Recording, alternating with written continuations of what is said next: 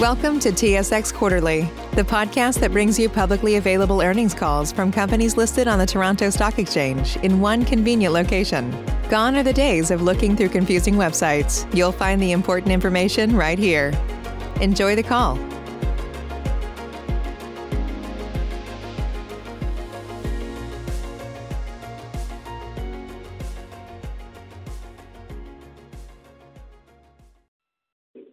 And gentlemen, thank you for standing by. Welcome to the First Capital REIT's Q2 results conference call. During the presentation, all participants will be in listen-only mode. Afterwards, we will conduct a question-and-answer session. At that time, if you have a question, please press star one on your telephone keypad. I would now like to turn the conference over to Alison. Please proceed with your presentation. Thanks, and good afternoon, everyone. In discussing our financial and operating performance and in responding to your questions during today's call, we may make forward-looking statements. These statements are based on our current estimates and assumptions, many of which are beyond our control and are subject to a number of risks and uncertainties that could cause actual results to differ materially from those expressed or implied in these forward-looking statements. A summary of these underlying assumptions, risks, and uncertainties is contained in our various securities filings, including our Q2 MD&A, our MD&A for the year ended December 31st, 2020, and our current AIF, which are available on SEDAR and our website. These forward-looking statements are made as of today's date, and except as required by securities law, we undertake no obligation to publicly update or revise any such statements. During today's call, we will also be referencing certain financial measures that are non-IFRS measures. These do not have standardized meanings prescribed by IFRS and should not be construed as alternatives to net income or cash flow from operating activities determined in accordance with IFRS. Management provides these measures as a complement to IFRS measures to aid in assessing the REIT's performance. These non-IFRS measures are further defined and discussed in our MD&A, which should be read in conjunction with this conference call. I'll now turn the call over to Adam. Thank you very much, Alison. Good afternoon, everyone, and thank you for joining us today for our Q2 conference call. In addition to Alison, with me today are several members of the FCR team, including Jordie Robins and Neil Downey, both of who you will hear from shortly. In the second quarter, our portfolio continued to demonstrate remarkable stability and resiliency and growth. Notwithstanding a quarter that continued to be subject to major restrictions in Ontario and the GTA specifically, FCR's largest market by far, we are pleased with our operating metrics across the board. Consistent with every quarter during the pandemic, our leasing statistics were solid and again demonstrated the outcome of pairing high-quality real estate with a talented leasing and operations team. Occupancy was a solid 95.9%, up marginally from Q1. Although down by 40 basis points year-over-year, the impact was offset by growth in rents, which helped to deliver marginal same-property NOI growth, and consequently, FFO growth for Q2. For clarity, that excludes the impact of bad debt expense, which clearly had a very positive impact during the quarter. Importantly, it certainly feels as if we are at a major turning point. Given our strong position and the reopening activities that are underway, as well as other tailwinds that continue to build, we're excited about the future for FCR. The strength and value of real estate assets of FCR's caliber is evident in the private markets, which we are capitalizing on. At the beginning of the year, we said that while we desire to monetize a portion of our asset base, we would be aggressive but patient in order to achieve premium pricing that reflects the quality of our properties. Our patience in that regard has served us well. A significant portion of our nearly 400 million dollars of assets classified as held for sale are subject to third-party sale agreements. Notably, the pricing we expect to achieve is meaningfully higher than what we believed was achievable at the beginning of the year. Simply put, Our properties have never been worth more than they are today. These expected transactions and progress at our Christie Cookie property in Toronto were the main contributors to strong NAV growth in Q2. Our 23.36 dollar NAV per unit represents an increase of 4.3% or 0.96 in Q2, in line with our highest NAV ever. So We're very optimistic as we look ahead. Our Q2 results were solid despite being achieved while elements of the business continue to operate at less than their full potential. Besides the recent lifting of the major restrictions that were in place in the GTA, there are other revenue sources that will continue to strengthen as the reopening takes hold.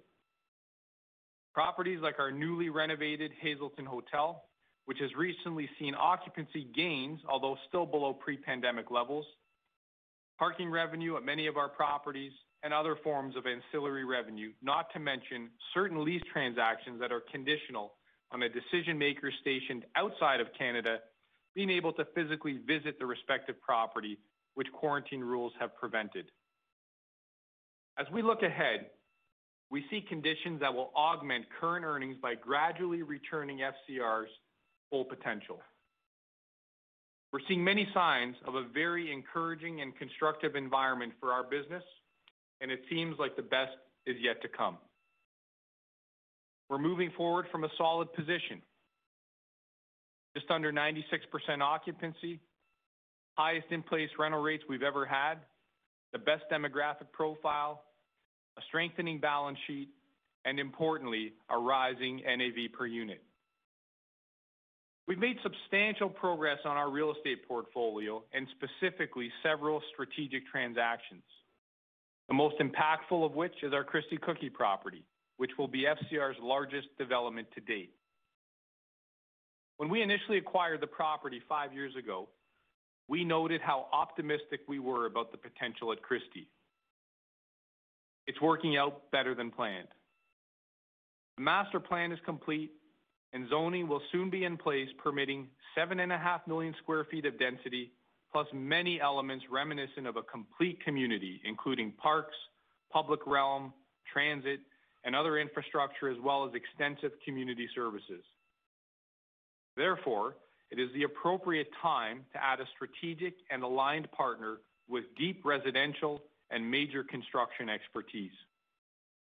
We feel Pemberton Group, an existing partner of FCR, was a superb candidate, and we're thrilled to expand our partnership on such an important development. With Pemberton on board, together with FCR's platform, we have all the expertise required to successfully deliver on what will become a new super urban neighborhood in Toronto. So please continue to stay tuned on this one. Jordie will expand on Christie as well as some of our other properties shortly. In Q2, we also made steady progress in advancing our ESG goals, which included a number of firsts in our sector. First Capital is the first Canadian REIT to be a signatory in support of the Task Force on Climate-related Financial Disclosures. We are committed to establishing a concrete plan to align with the TCFD recommendations. And secondly, FCR is the first Canadian retail REIT to achieve the WELL Health and Safety Rating for facility operations and management from the International WELL Building Institute at 35 of our buildings, totaling over 7 million sq ft of space. We're also proactive in working with our tenants, which we believe is a necessity to drive maximum performance and healthier buildings. This quarter, we're proud to have received a gold 2021 Green Lease Leader recognition by the Institute for Market Transformation and the U.S. Department of Energy's Better Buildings Alliance for our leadership in green lease implementation. We look forward to providing further updates on our ESG initiatives in the future. And In the meantime, please refer to our latest ESG report as well as detailed information on all of our related efforts, which can be found on the enhanced ESG section of FCR's website. And with that, I will now pass things over to Neil. Thank you, Adam, and good afternoon, everyone. For my prepared remarks today, I will begin by referring to slide seven of our quarterly conference call presentation deck. Q2 2021 funds from operations was 76 million or 0.35 per unit. This represented an increase of 60% over Q2 2020's 47 million, which equated to 0.22 on a per unit basis. Second quarter results from this year included 17.5 million or 0.08 per unit of other net gains. The other gains amount principally related to an unrealized fair value gain on the shares of a construction management software company that completed its initial public offering during the second quarter. Common shares are a component of a U.S. $5 million venture capital investment made in May of 2018 as part of FCR's innovation initiative. Having a market value of more than $20 million US currently, we're quite pleased with the significant compounding of our investment over a short period of time. The Q2 contribution to FFO from this investment is a mark-to-market matter. In future reporting periods, changes in the share price of this investment will contribute to or possibly detract from reported FFO. And of course, we cannot reasonably predict these future amounts, if any. Therefore, for purposes of comparisons made through the balance of my remarks today, I will simply refer to FFO excluding other gains, losses, and expenses. On this basis, Q2 FFO of 59 million equated to $0.27 per unit, representing a 23% year-over-year increase from $0.22 per unit last year. Now drilling into the results.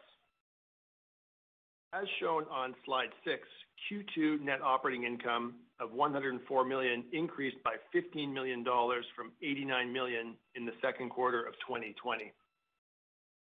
The NOI increase was comprised of 13.7 million of same property NOI growth, a 2.8 million dollar contribution from acquisitions and developments, offset by 1.7 million of lost NOI related to property dispositions.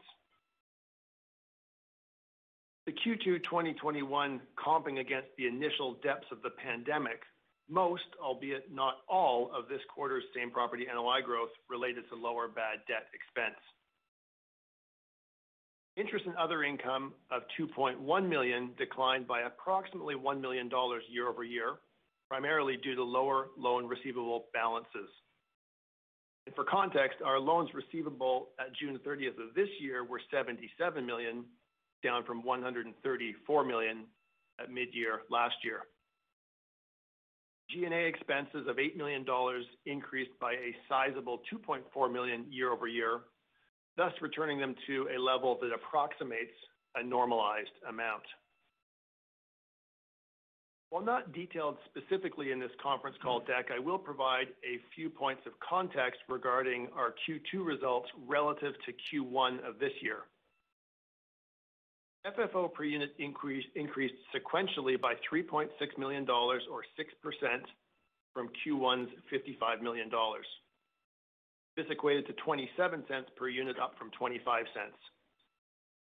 The key elements of this sequential growth were, firstly, a 2.7 million dollar increase in net operating income, driven by improvement in certain variable revenue sources, notwithstanding the ongoing lockdown through much of Q2, as well as higher cash and straight-line rent due to new tenant possessions at our Leaside Village expansion, and including a new Farm Boy food store that should be opening in a few months at our Station Place mixed-use development. Secondly, our Q2 G&A expenses were 1.2 million dollars lower than in Q1. As you recall, we previously cited some severance costs and higher non-cash compensation amounts in our Q1 results during our last conference call. Of note, Q2 bad debt expense of 2.9 million was similar to the amount incurred in Q1. Moving ahead, please use slides seven and eight for reference purposes. The former provides a six-month comparative summary of our FFO results, and for purposes of transparency, the latter, or slide eight, provides the details of our other gains, losses, and expenses amounts. These amounts are a real component of our business. The included items can occur with some frequency, although not usually repeated each quarter. So We believe providing this detail can assist you in assessing FCR's operating trends. On slide nine, the REIT's FFO per unit payout ratio in Q2 of this year was 41%, down from 100% in the same period last year. Our adjusted cash flow from operations payout ratio, which is derived on a trailing four-quarter basis, was 62%. In total dollar terms, this equates to 149 million of cash distributions paid relative to 240 million of ACFO. Our ACFO payout ratio should continue to decline over the next two quarters, and notably, the REIT's low payout ratio is now helping to propel net asset value per unit growth. Moving to some of our operating performance metrics, beginning with slide 10. Here, we're providing you with an update on our rent collections. As of yesterday, we collected 95.4% of our Q2 gross billed rent. This collection rate is 60 basis points higher than the 94.8% statistic that we provided with respect to Q1 collections in our early May conference call. Looking back at Q1 today, we note that collections for that quarter have increased to 97%. Increasing trends in cash collections over time provides us with an element of comfort, particularly now that tenants across the portfolio are open and operating. Moving to slide 11, our Q2 end-of-period occupancy was 95.9%, steady relative to Q1, albeit down 40 basis points year-over-year. The stability in Q2 occupancy reflected tenant openings of 108,000 sq ft, exceeding closures of 94,000 sq ft during the quarter. And turning to slide 12. As mentioned earlier, Q2 same property NOI growth was 13.7 million or 16.6%. Again, of course, these results are comped against the toughest pandemic quarter. So much of the same property NOI increase was due to the 13.1 million dollar year-over-year decrease in bad debt expense. Excluding this bad debt expense and the effects of lease termination payments, which frankly were very small in both periods, same property NOI growth was +0.3%. While it's a muted number, it remains notable that this organic growth was in the face of same property occupancy that was about 40 basis points lower year-over-year. As shown on slide 13, leasing velocity strengthened in Q2. During the quarter, we completed 713,000 of lease renewals at an average year one rent spread of 8.0%. During the first half of 2021, renewal velocity is up 40% year-over-year to nearly 1.2 million sq ft, again, at an average leasing spread of 8.1%. As referenced on slide 14, we transferred 88 million of properties from development status to income-producing status in Q2. Included was approximately 95,000 sq ft of commercial GLA at an average net rent of 29.05 dollars per sq ft. The largest component of this new GLA were the Farm Boy at Station Place, Etobicoke, Pharmaprix, Dollarama, and Metro stores at Wilderton in Montreal, and several small health and wellness-related tenants at our Leaside Village. Some of you may have noted that our straight-line rent increased in Q2 to approximately 1.7 million dollars from around half a million dollars in Q1 of this year. This increase does relate to the fixturing period for some of these new commercial tenants, and as we move through the next couple of quarters, in particular, uh, the fourth quarter, we expect this straight-line rent to trail off and, in essence, convert to cash rent. Also during the quarter, we transferred approximately 50% of the rental suites at our Station Place mixed-use project to income-producing status. As a reminder, the nature of a new residential lease-up building is such that we anticipate this property will carry a modest NOI deficit through the back half of this year. Providing some context on capital deployment, and as summarized on slide 15, we invested 39 million into development leasing and residential development during the second quarter. Turning to financing activities, it was actually quite a quiet quarter. We paid off a 19 million dollar mortgage early in May. We funded 7 million dollars of mortgage principal amortization through the period. And In totality, this brought six-month year-to-date term debt repayment to 201 million dollars. Slides 17 and 18 of the conference call deck summarize some of our liquidity and debt metrics. At June 30th, total assets at our proportionate share were 10.2 billion, or approximately 200 million dollars higher than at Q1. The key drivers of the increase included 143 million dollars of investment property fair value gains and Q2 total FFO that exceeded cash distributions by more than 50 million dollars.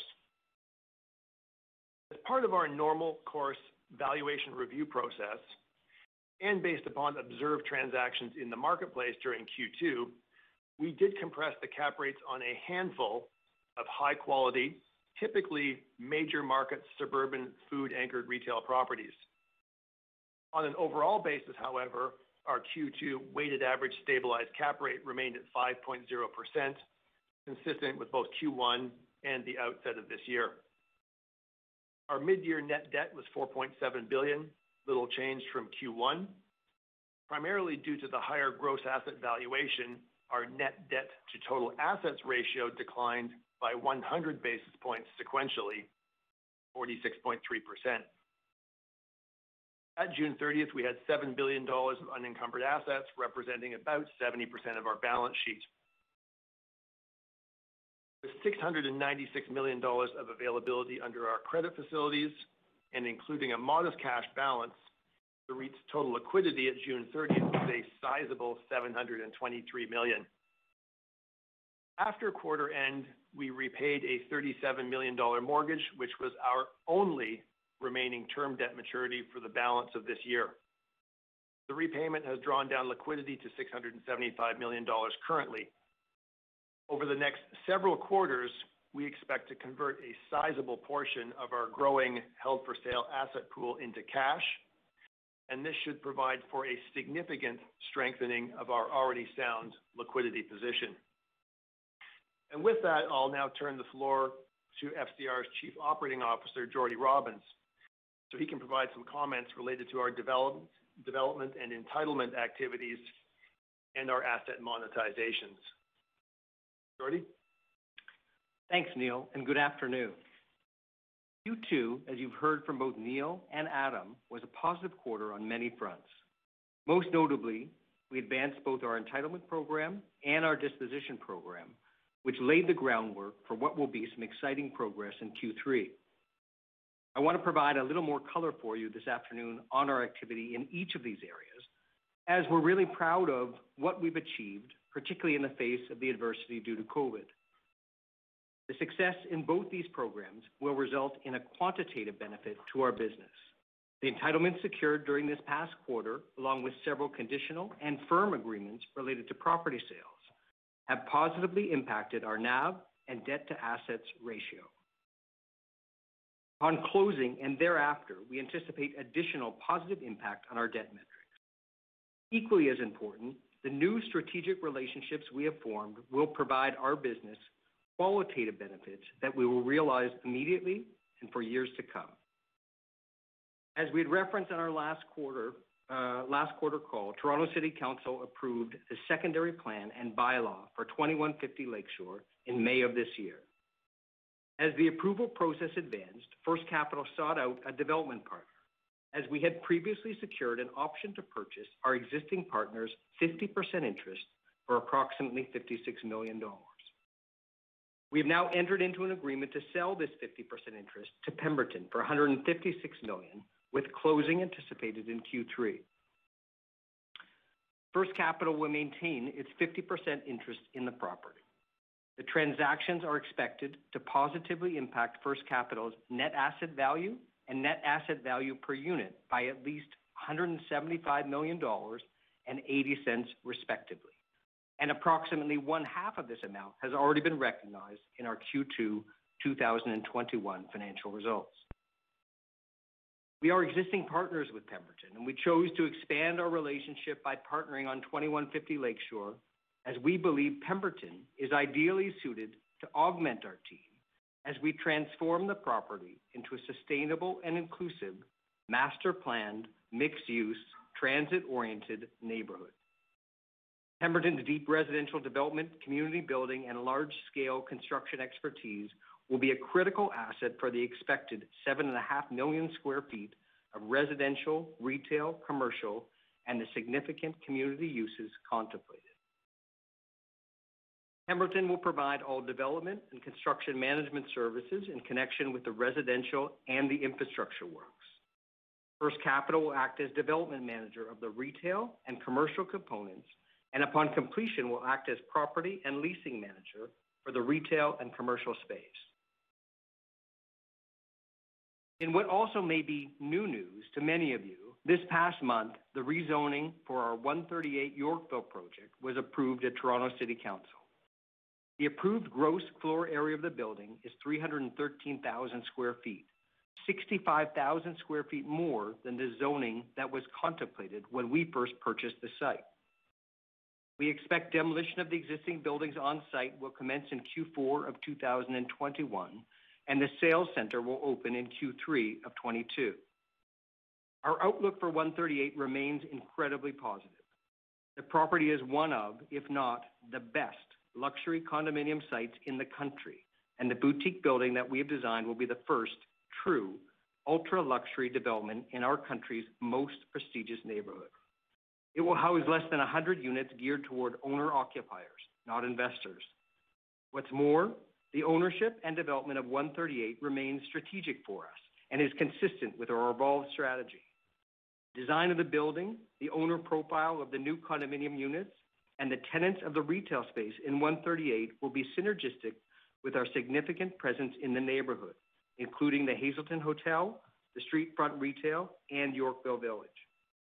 The new building will tie directly into Yorkville Village, adding potentially a new anchor tenant and several new exterior points of ingress and egress to improve both circulation and accessibility.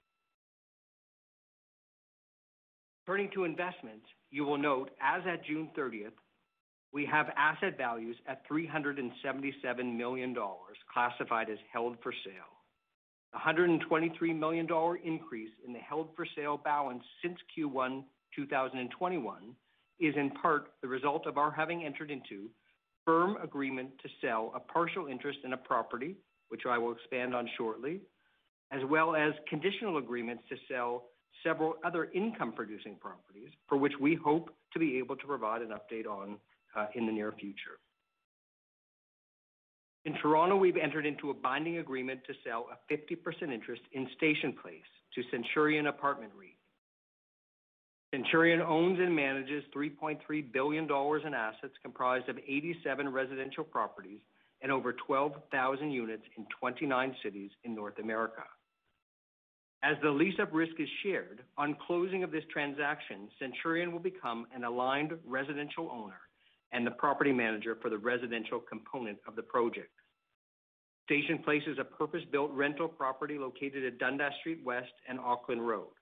The building is a 40-story tower with 333 rental apartment units and 50,000 sq ft of retail anchored by a Farm Boy who are in possession and plan to open in the third quarter. Property is situated adjacent to Kipling Station, a multimodal transit hub with connectivity to the TTC, the GO Train, uh, and the Metrolinx Kipling bus terminal. Station Place is nearing completion, with the first residential occupancies having commenced in June of 2021. The sales price for Station Place is well in excess of our cost. As a result of the transaction, First Capital's effective stake in the property will be reduced from 70.8% to 35.4%. Closing of the transaction is scheduled to occur in Q3. As I indicated, there are a number of other assets that we have sold subject to conditions. We will share the details of these sales with you as circumstances permit. What should be clear in any event is that we're now seeing the fruits of our labor over the last several years. The crystallization of this value that we have created as a result of this work gives us a real sense of optimism about our business and the things we will achieve. And with that, Roxanne, can you now open it up for questions? Certainly. Thank you. We will now take questions from the telephone lines. If you have a question and you're using a speakerphone, please lift your handset before making your selection. If you have a question, please press star one on your device's keypad. You may cancel your question at any time by pressing star two. Please press star one at this time if you have a question. There will be a brief pause while participants register for questions. Thank you for your patience.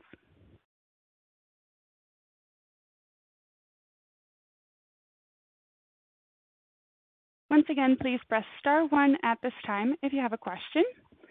We will take our first question from Dean Wilkinson. Please go ahead. Save big on brunch for mom, all in the Kroger app.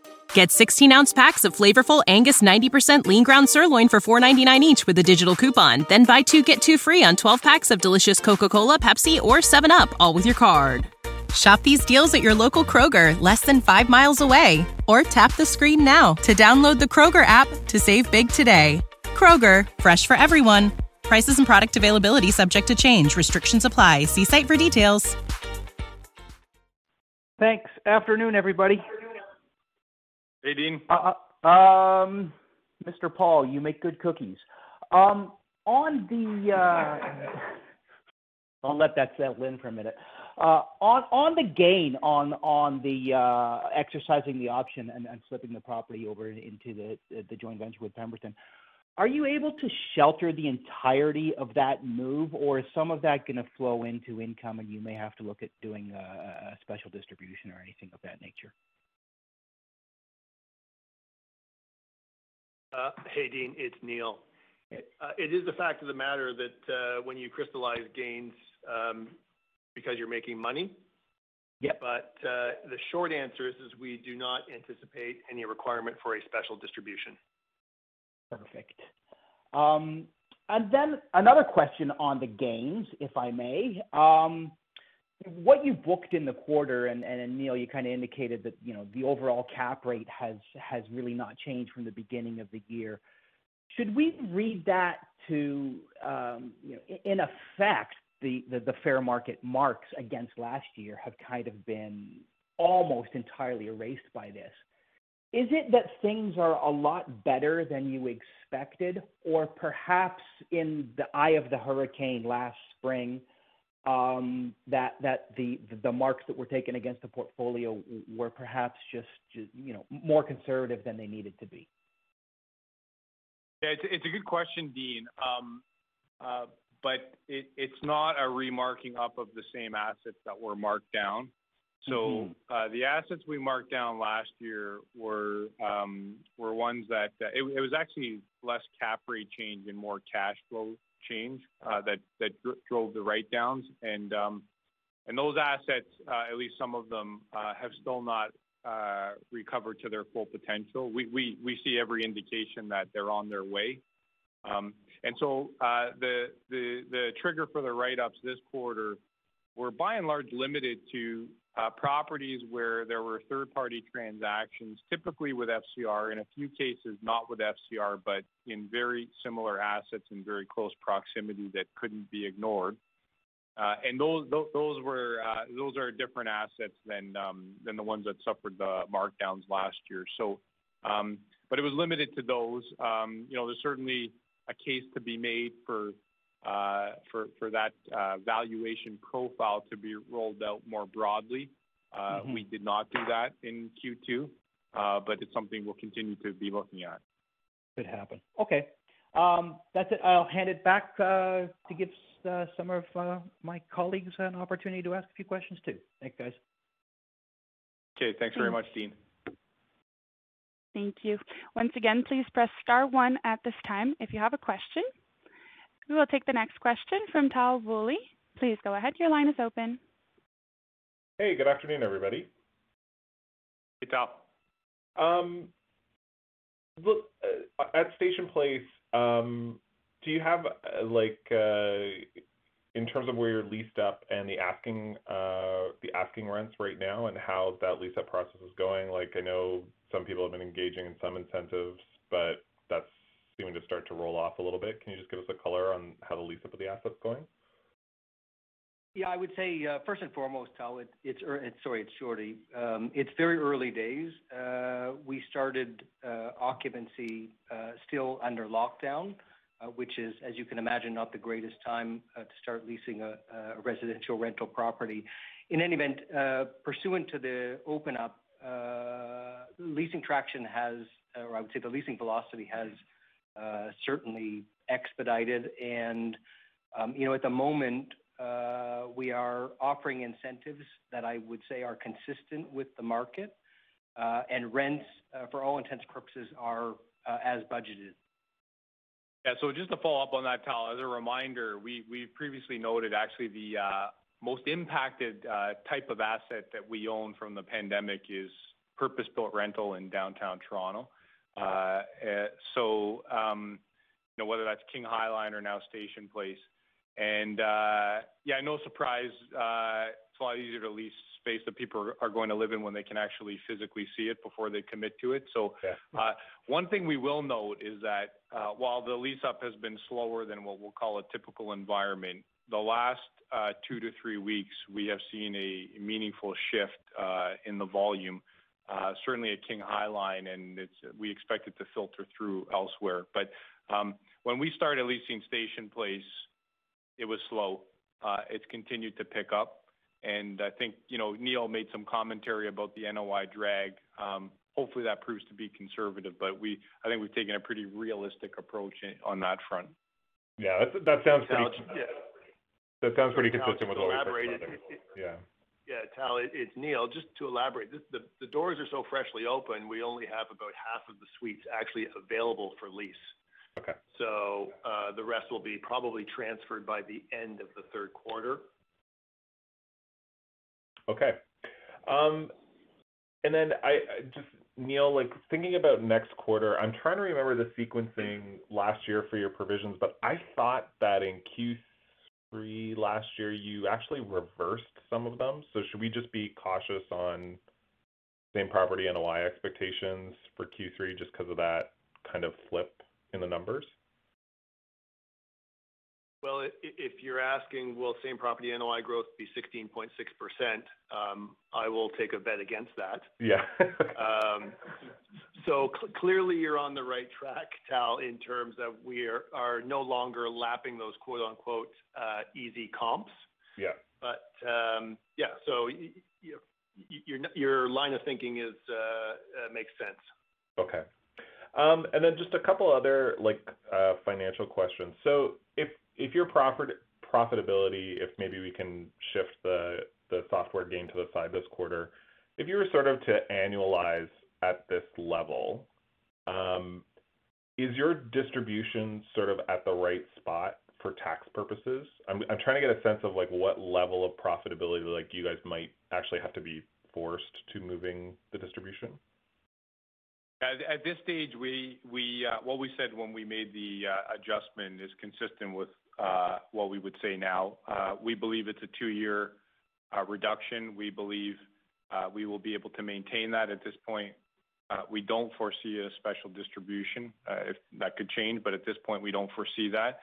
And we also foresee a um, an increase to the distribution after the two-year time frame that puts it in line with where it was prior to the adjustment. So, um, so there's been no change uh, on that front, um, to answer your question. Okay. And then just lastly, if I'm doing my math correctly, Neil, Uh, if I look at your uh, debt-to-EBITDA ratio and sort of back out the income attributable to your held-for-sale properties and the, you know, the expected proceeds from those properties, it should drop your leverage to around 11 times, if I'm doing my math correctly. Is that, am I in the mm-hmm. ballpark? Well, we're not in the forecasting business per se, Tal. Um, But clearly, uh, we've got more assets held for sale today than we did three months ago. Uh, you can see clearly that those assets characteristically have a very low NOI yield to them. So over the next couple of quarters, in particular, we do anticipate some uh, quite significant improvements in that debt metric that you've just referenced. So, you know, you see some improvements in the last quarter, the last three months that we just reported, but um, directionally, that uh, should actually accelerate uh, through to year-end. And if you successfully execute on your held-for-sale uh, assets, based on your conversations with the ratings agencies, do you think that that's enough to forestall any further action? Or, um, do you think that you need to go beyond that level? Well, it's hard for us to speak for the rating agencies, you know, directly on their behalf. Yeah. But I would say that we believe our actions, uh, we believe the demonstration of tangible near-term progress on our debt metrics will carry a lot of weight in how they view FCR. Okay. Yeah, and we're intending to go beyond uh, that level, whether it's a benefit to how rating agencies look at us or not. Um, we think it's better for the business. So um so, yeah, we're not planning to stop at that point, um, if that helps. Nope, that's great. Very helpful. Thank you very much, guys. Okay. Thank you, Tal. Thank you. There are no further questions registered at this time. I would like to turn the call over to Adam Paul. Okay. Thank you. I guess we set another first uh, this quarter with the shortest number of questions. Um, Just like to take uh, an opportunity to thank everyone. I know it's a busy, busy uh, conference call day, so thank you very much for attending. Thank you for your interest in FCR, and we look forward to updating you soon in the future. Have a good afternoon. Thank you. The conference has now ended. Please disconnect your lines at this time, and we thank you for your participation. Save big on brunch for mom, all in the Kroger app. Get 16-ounce packs of flavorful Angus 90% lean ground sirloin for $4.99 each with a digital coupon. Then buy two, get two free on 12 packs of delicious Coca-Cola, Pepsi, or 7UP, all with your card. Shop these deals at your local Kroger, less than five miles away. Or tap the screen now to download the Kroger app to save big today. Kroger, fresh for everyone. Prices and product availability subject to change. Restrictions apply. See site for details.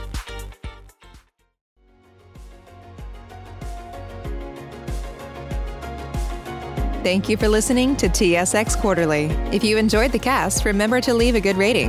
And remember, for any additional inquiries, please consult the company's investor relations section on their website. See you next time.